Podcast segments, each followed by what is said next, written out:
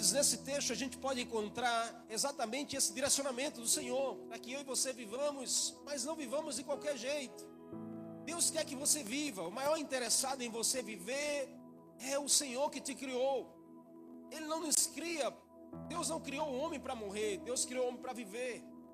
Deus não fez Adão e Eva para morrer, Deus fez Adão e Eva para viver.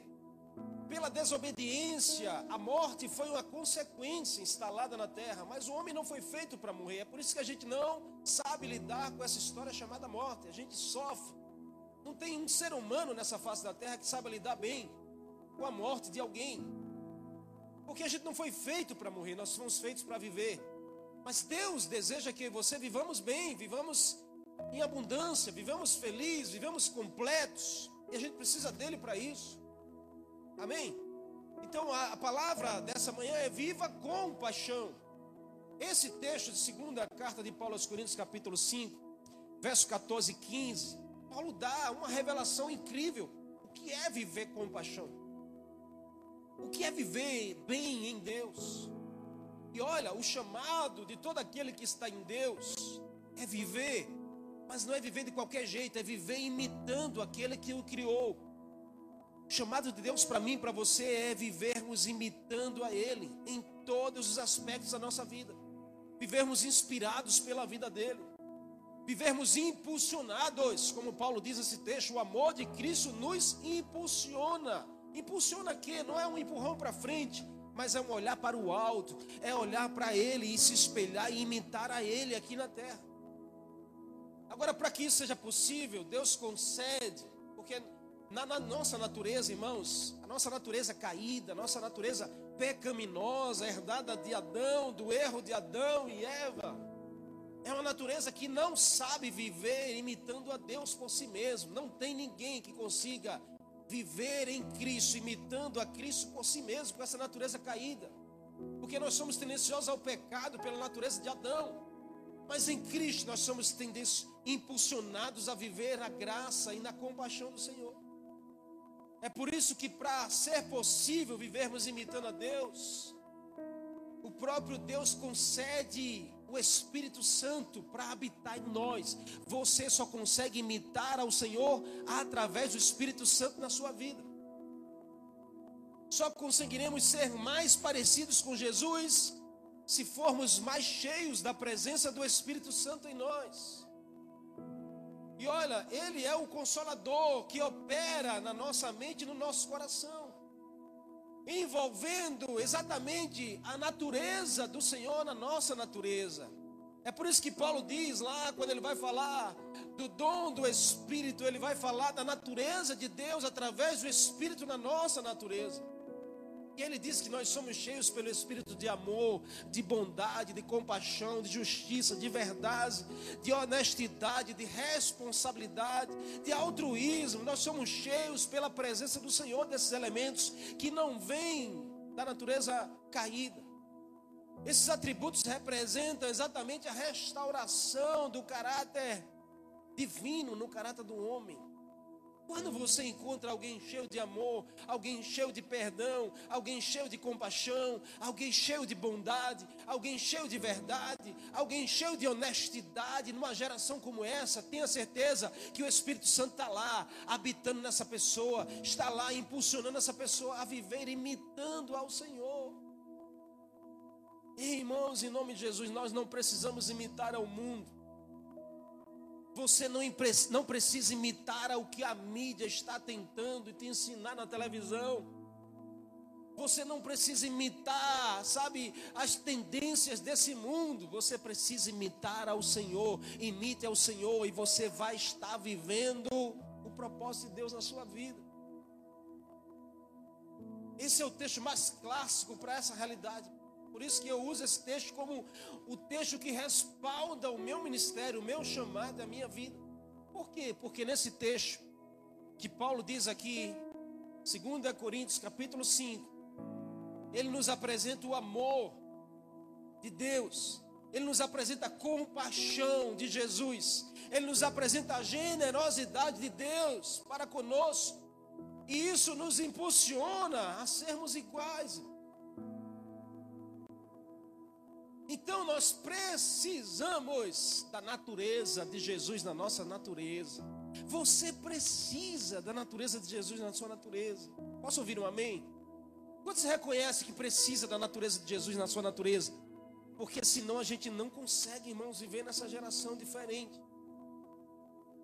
Só seremos capazes de mostrar compaixão. Ou seja, o que é compaixão? É compaixão. É a virtude de compartilhar. Que compaixão é? Ter a virtude de poder compartilhar. Compartilhar de quê? Compartilhar do amor, do perdão, compartilhar da generosidade, compartilhar da, da misericórdia. E o mundo precisa disso. A nossa casa precisa disso. Nós só seremos capazes de ter compaixão, de viver com paixão, se sermos cheios de Jesus. Porque todo ato de amor e generosidade vem de Deus. Sabe, ei, escute. Satanás não dá nada a ninguém. O diabo não dá nada para você, não se engane. A única coisa que ele dá é uma corda para você se enforcar. Quem é generoso nessa história é Deus. Quem é compassivo nessa história é Deus. Deus é quem deu, Deus é quem dá e Deus é quem dará. Porque Ele é generoso, Ele é um pai de amor, é um pai de generosidade. E Ele deseja que seus filhos sejam parecidos, imitem a eles, a Ele. Então, se somos, sabe, igreja, se somos cristãos, se somos filhos de Deus, nós temos que ter atributos do nosso Deus, o nosso Pai, aflorando de nós. Assim, toda vez que você doa algo a alguém, toda vez que você exerce da compaixão, do compartilhar com alguém, você está se parecendo mais com Deus. Você está falando mais de Deus para as pessoas e menos do diabo. Doação é a essência da linguagem de Deus. Sabe uma coisa que eu entendo, e eu não sei se você vai concordar, mas como você e eu podemos avaliar a nossa vida? A medida da vida não é a sua duração. Eu e você não podemos avaliar a nossa vida com a duração da nossa vida. Ah, eu vivi 80 anos, vivi muito bem. Ah, chegar a 80 anos é a minha meta. Chegar a 100 anos é a minha meta. Eu acredito que a medida da vida não é a duração por si só, mas é a doação que a sua vida fez. O que, que vale viver 100 anos somente para si mesmo? Que, que vale a gente de chegar no final da vida eu vivi 100 anos? Mas o que, que você doou? O que, que você compartilhou? E a gente precisa entender isso de agora. Amém? Você está comigo? Existem três princípios sobre generosidade que nós precisamos saber. O primeiro deles é que o inimigo da generosidade é o egoísmo. Nós somos tendenciosos desde criança a sermos egoístas. O brinquedo é meu, isso é meu, isso não é seu, isso é meu, a minha roupa é minha. Quantas vezes a gente já brigou com irmãos por causa de roupa, por causa de coisas, porque pegou em algo e a gente não gostou.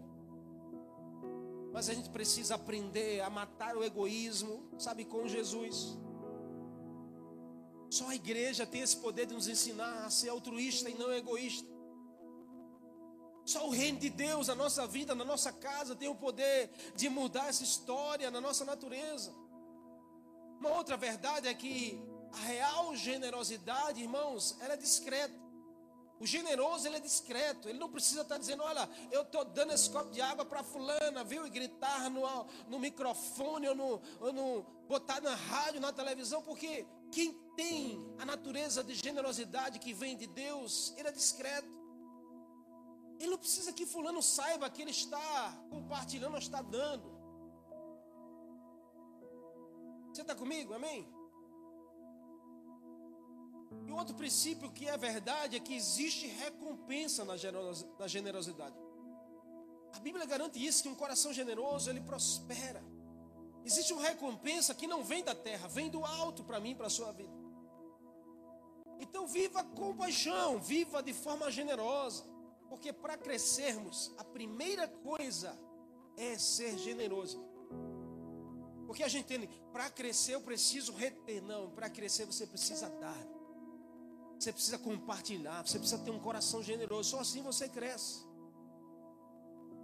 Então, quais são as lições que a gente aprende nesse texto? A primeira delas é que compaixão e generosidade tem base exclusivamente no coração de Deus. De onde nasce isso? Do coração de Deus. Você não aprende a ser generoso numa escola de finanças. Numa escola de finanças, você aprende a administrar suas finanças. Mas ser generoso, você só aprende com o coração de Deus. Por isso que você precisa da igreja do Senhor.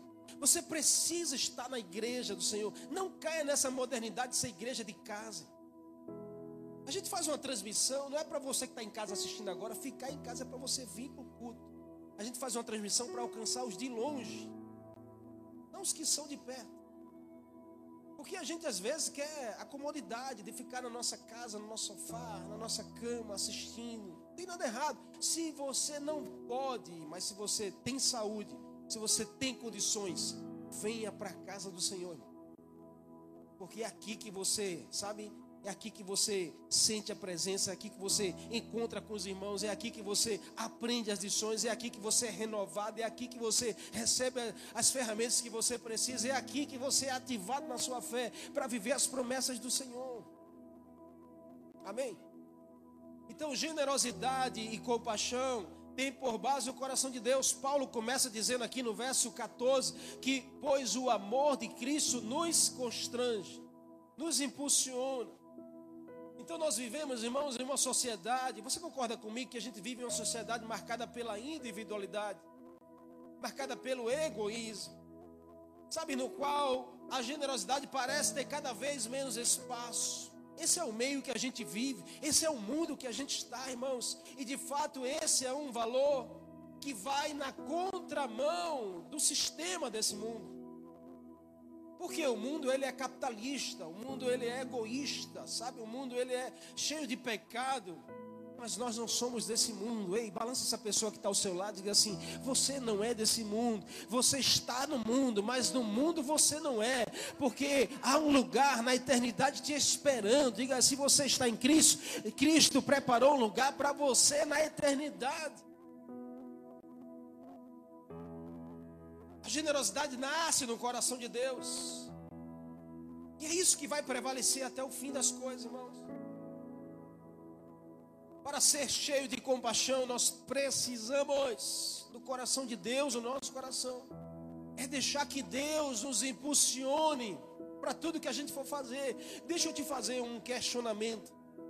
Tudo que eu e você faz, estamos fazendo no nosso dia, de onde vem o impulsionamento? De onde vem a motivação? Vem da nossa vaidade humana, irmãos ou vem da vontade de Deus para a nossa vida? É algo que eu e você precisamos todo o tempo questionar. Ah, eu estou com vontade de fazer algo, mas isso vem de onde? Vem da tua vaidade ou vem da vontade de Deus? É vontade de Deus fazer isso? Se somos generosos, nós temos o coração de Deus em nós. Amém? Se você é alguém generoso, você tem o coração de Deus em você, pulsando aí dentro. E se tem o coração de Deus, você tem o amor de Deus aí. Se tem o amor de Deus, Ele te impulsiona, Ele é que te constrange para fazer ou não fazer. Todo filho de Deus, todo cristão deve ser mais conhecido, irmãos, pela sua compaixão e generosidade do que a sua prosperidade. A igreja de Jesus ela não deve ser conhecida pela prosperidade. Ah, porque a igreja é rica. Olha que prédio, olha que estrutura. Uau, glória a Deus que Deus deu uma estrutura para a igreja. Mas ela deve ser reconhecida na cidade pela sua generosidade e não pela sua prosperidade. É o ato de servir, é o ato de amar que faz a igreja do Senhor ser reconhecida como uma igreja que tem Jesus. Você está me entendendo, amém? Por quê? Porque toda prosperidade tem a missão da generosidade. Deus não vai te dar coisas se você não tiver um coração generoso. Mas se você tem um coração generoso, pode preparar, porque Deus vai te dar. Deus vai fazer acontecer, Deus vai fazer você prosperar. E aí você não pode achar, ah, é porque eu sou bonzinho. Não, é porque Deus encontrou no seu coração a generosidade. É por isso que Ele abençoa, é por isso que Ele faz prosperar. Você está comigo? Nós precisamos, sabe, conhecer mais o coração de Deus. E buscar sermos segundo o coração de Deus nessa geração. Isso não tem a ver com sermos perfeitos. Irmão. Isso tem a ver com sermos homens e mulheres que andam em arrependimento e andam cheios de compaixão.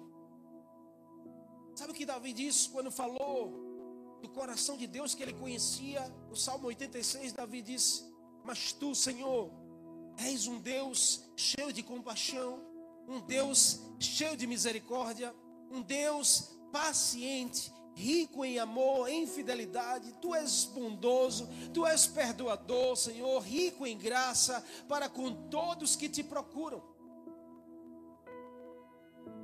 Sobre essa declaração que eu e você precisamos, conhecer esse Deus, sabe, conhecer o coração de Deus, buscar ao Senhor, para sermos mais parecidos com Ele. É a vontade de Deus para mim para você que nós entendamos que a generosidade tem por base o coração de Deus. Então, se eu e você queremos ser generosos, nós precisamos conhecer mais o coração de Deus, sermos mais segundo o coração de Deus nessa geração. É o amor de Deus que deve impulsionar você a fazer o que você está fazendo, a servir do jeito que você serve, a ser quem você é, a cuidar da sua família, Sabe, é o, é, é o amor de Deus que precisa te impulsionar.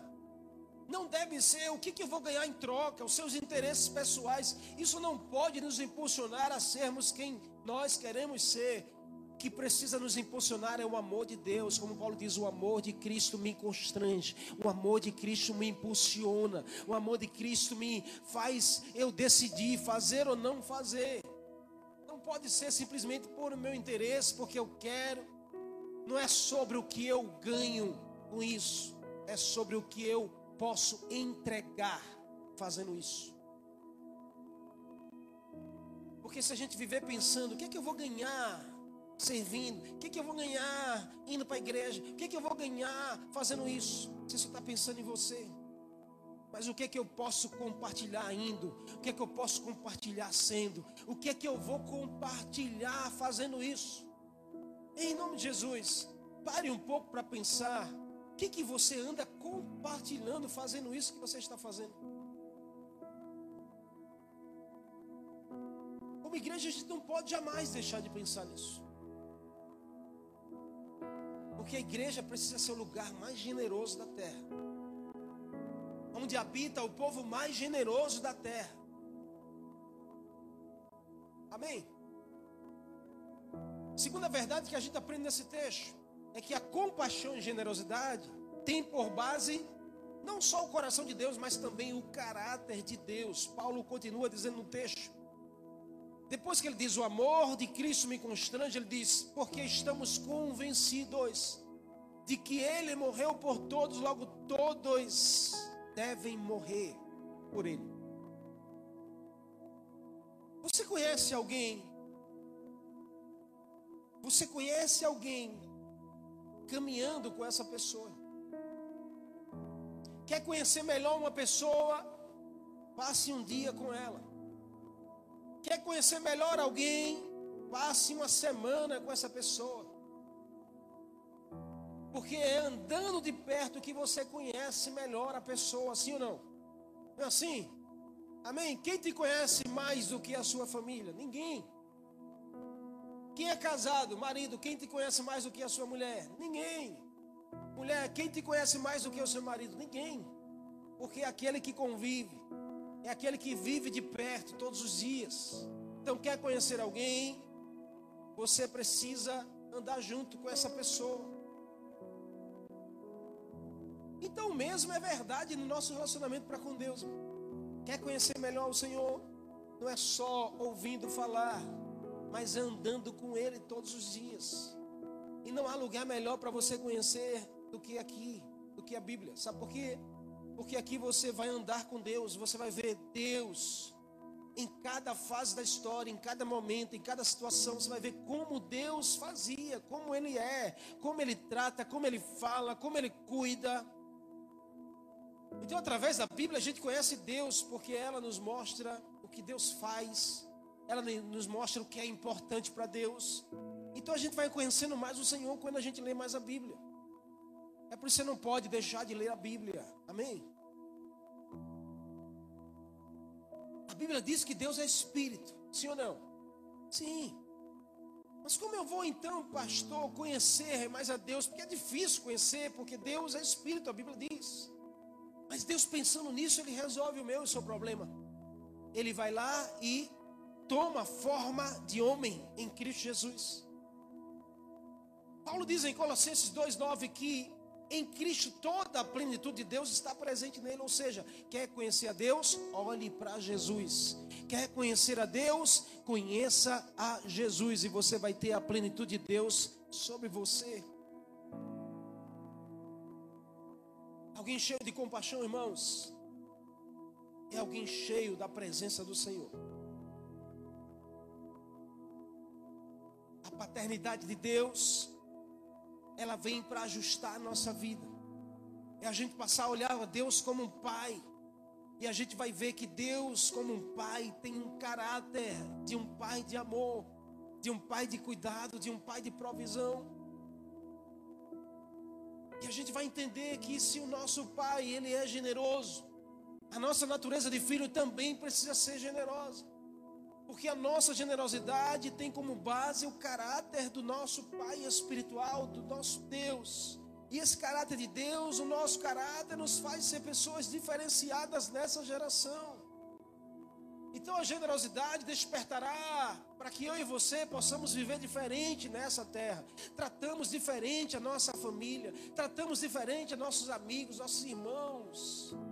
E a gente passa a prosperar com isso. A gente passa a prosperar com isso. O desejo de Deus para você é que você não retenha aquilo que Ele tem te dado. Deus tem te abençoado, amém? Deus tem oportunidade, dado oportunidade para você. Você reconhece o quanto Deus tem sido bom com você e a sua casa. Então Ele não quer que você simplesmente estoque, Ele quer que você possa compartilhar disso para mais pessoas. Sabe quando a gente lê em Levítico, uma ordem que Deus dá ao seu povo de Israel. Em Levítico capítulo 6, verso 13, Deus diz ao povo: mantenha-se o fogo continuamente aceso no altar. Não devem deixar a chama apagar. A palavra de Deus foi essa para o seu povo. Palavra de Deus para mim e para a sua vida é essa ainda hoje. Não deixe a chama apagar. O fogo no altar precisa se manter aceso. É a palavra de Deus para mim e para você. Mas qual é a nossa parte nisso? Qual era a parte do povo nisso? Nessa ordem de Deus? Qual era a parte do povo nisso? Era manter a chama acesa. E o que, que tinha que ser feito para manter a chama acesa? O povo precisava compartilhar, o povo precisava levar a lenha até o altar do Senhor. Isso significa, irmãos, que para manter a chama acesa, o povo tinha que queimar algo que era seu. Porque a lenha não vinha de Deus, a lenha vinha do povo. A gente quer o fogo aceso, mas a gente não quer queimar nada nosso. Aí a gente depois não sabe por que o fogo está apagando. É porque você e eu não temos coragem de queimar algo nosso. Enquanto a gente quer viver demais nessa terra, irmãos, o fogo vai apagando. Mas enquanto a gente decide queimar tudo, fogo continuará aceso no altar. A ordem de Deus para a igreja do Senhor é não deixe a chama apagar. O fogo precisa continuar queimando no altar, mas eu e você precisamos fazer algo. Fala essa pessoa aí, por favor, diga assim: nós precisamos fazer algo juntos. Se nós queremos crescer, nós vamos ter que levar a lenha até o altar, porque é colocando a lenha que o fogo desce. Enquanto houver lenha, haverá fogo. Enquanto houver generosidade, haverá prosperidade. Onde existir compaixão e generosidade, haverá fogo da prosperidade queimando. Escute, irmãos, em nome de Jesus. A sua parte é colocar a lenha, ou seja, entregar. Deus fará descer o fogo no altar. Nós não podemos reter a parte que é nossa. Você está me entendendo? Amém ou não? Pergunta do Senhor para mim, para a sua vida é: estamos colocando lenha? Estamos entregando algo para queimar? O que, que eu e você estamos entregando para queimar? No altar do Senhor. Generosidade tem como base o caráter de Deus. Não é em outro lugar que você vai aprender isso. Terceira e última lição para a gente encerrar. Paulo depois diz que, depois de dizer que o amor de Cristo é que nos constrange, ele diz, porque Deus, o Senhor morreu por um, logo todos devem morrer. E aí ele termina o texto dizendo, e ele morreu por todos, para que aqueles que vivem já não vivam mais para si mesmo, mas vivam para aquele que por eles morreu. Ou seja, generosidade e compaixão tem por base a fidelidade para com Deus. Paulo está dizendo: se uma vez o amor de Cristo se alcançou, e você tem a concepção, a compreensão de que Ele morreu por você, agora cabe a você decidir morrer por Ele. Quantos daqui já decidiram morrer pelo Senhor? Quantos daqui já decidiram morrer pelo Senhor? Você decidiu morrer pelo Senhor e entregou, no dia que você entregou a sua vida a Ele. No dia que você levantou a sua mão e disse: Eu entrego a minha vida a Jesus. Ali não era só um ato, irmãos, emocional. Ali você estava decidindo morrer para Jesus. Agora o que, que precisa? Precisa da fidelidade para com Deus na sua entrega. Se você decidiu, ninguém te obrigou, alguém te obrigou, alguém levantou a sua mão por você? Alguém aqui viveu essa experiência? E na hora que o pastor fez o apelo, alguém quer entregar sua vida a Jesus? Teu irmão do lado pegou a tua mão e levantou? Alguém fez isso? Se fez, eu vou repreender e colocar a mão na cabeça de quem fez. Porque a Bíblia diz que é por sua vontade. É crendo no coração e confessando com a boca que você nasce de novo. No dia que você decidiu levantar sua mão, irmãos, você decidiu ali morrer para você e viver para Deus.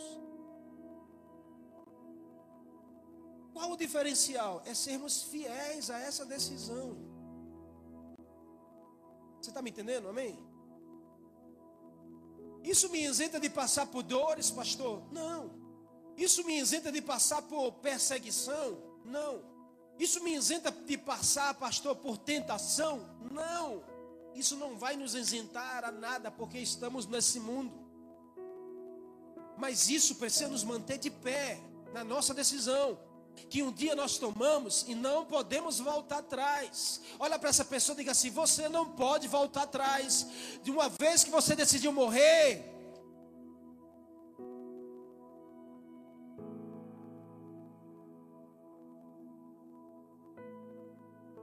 se nós morremos, irmãos, para Jesus, Paulo diz agora: decida viver para Ele. O que é isso, viver para Jesus?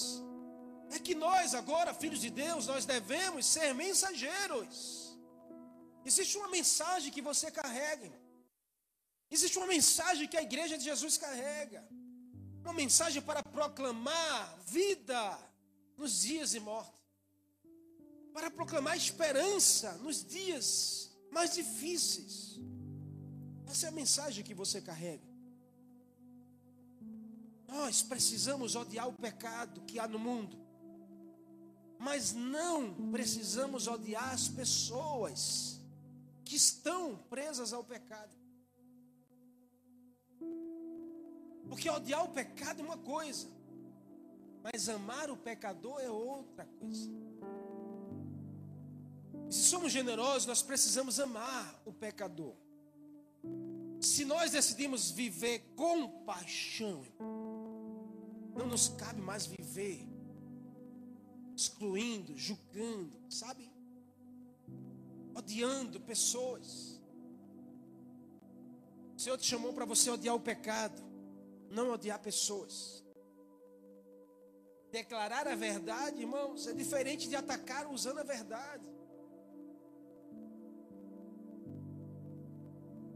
Se você tem o amor do Senhor, se nós temos o amor do Senhor, mesmo atacados, nós não precisaremos atacar. Mesmo julgados, nós não precisaremos ser injustos. Por quê? Porque a base é a fidelidade para com Deus, a base da nossa compaixão, da nossa generosidade é que uma vez nós decidimos morrer para nós mesmos e viver para aquele que morreu por mim e por você. Sabe, a convocação é: faça diferente do mundo, fazendo igual a Jesus. Olha para essa pessoa e diga assim: sabe o que o Senhor espera de você? É que você faça diferente do mundo, fazendo igual a Ele. Nós precisamos cuidar das adaptações. Porque nós somos tendenciosos a adaptar a palavra de Deus à nossa vontade. Adaptar o evangelho à nossa realidade que a gente quer viver. E não é assim, irmãos. Jesus disse que a porta é estreita, o caminho é apertado. Não é reformar a porta. Eu quero uma porta mais larga para eu passar afogado. Não. É reformar eu e você para passar pela porta que é estreita. Fazendo o que a gente quer, que a gente vai fazer diferente do mundo. Veja que interessante. O que aconteceu na primeira oferta registrada na Bíblia? Lembra Gênesis capítulo 4? Os filhos de Adão e Eva, Caim e Abel. O que, que o texto diz? Que Abel, por sua vez, trouxe as partes gordas das primícias, das primeiras crias do seu rebanho nasceu, deu cria. Abel foi lá e pegou as primeiras partes, as primícias, e entregou a Deus. O Senhor aceitou com agrado a oferta de Abel e o Abel, mas não aceitou a Caim a sua oferta, pois Caim trouxe da sobra da sua colheita. Coração de Abel foi aprovado, mas o coração de Caim não. Deus rejeitou o coração de Caim. A oferta, a entrega, não é o que nós entregamos simplesmente com as mãos, mas é o que a gente entrega com a vida. Quer que Deus aceite a sua oferta? Você primeiro precisa se ofertar a Deus. Sabe por que você deixa dizimar? Porque você não se ofertou a Deus ainda. Sabe por que você deixa de ofertar na casa do Senhor? Porque você não se ofertou a Deus ainda. E não fique achando que Deus vai receber, porque Deus recebe o seu coração, aquilo que vem do seu e do meu coração. Agora, eu desconheço alguém que já se ofertou a Deus, que não seja ofertante na casa do Senhor. Eu desconheço alguém que já se ofertou a Deus, que não faça questão de contribuir com o reino de Deus, que não seja generoso, que não vá abençoar pessoas, que não vai abrir, sabe, a sua casa para compartilhar das suas coisas com pessoas. Eu desconheço alguém que já se ofertou a Deus, que não viva igual ao Senhor.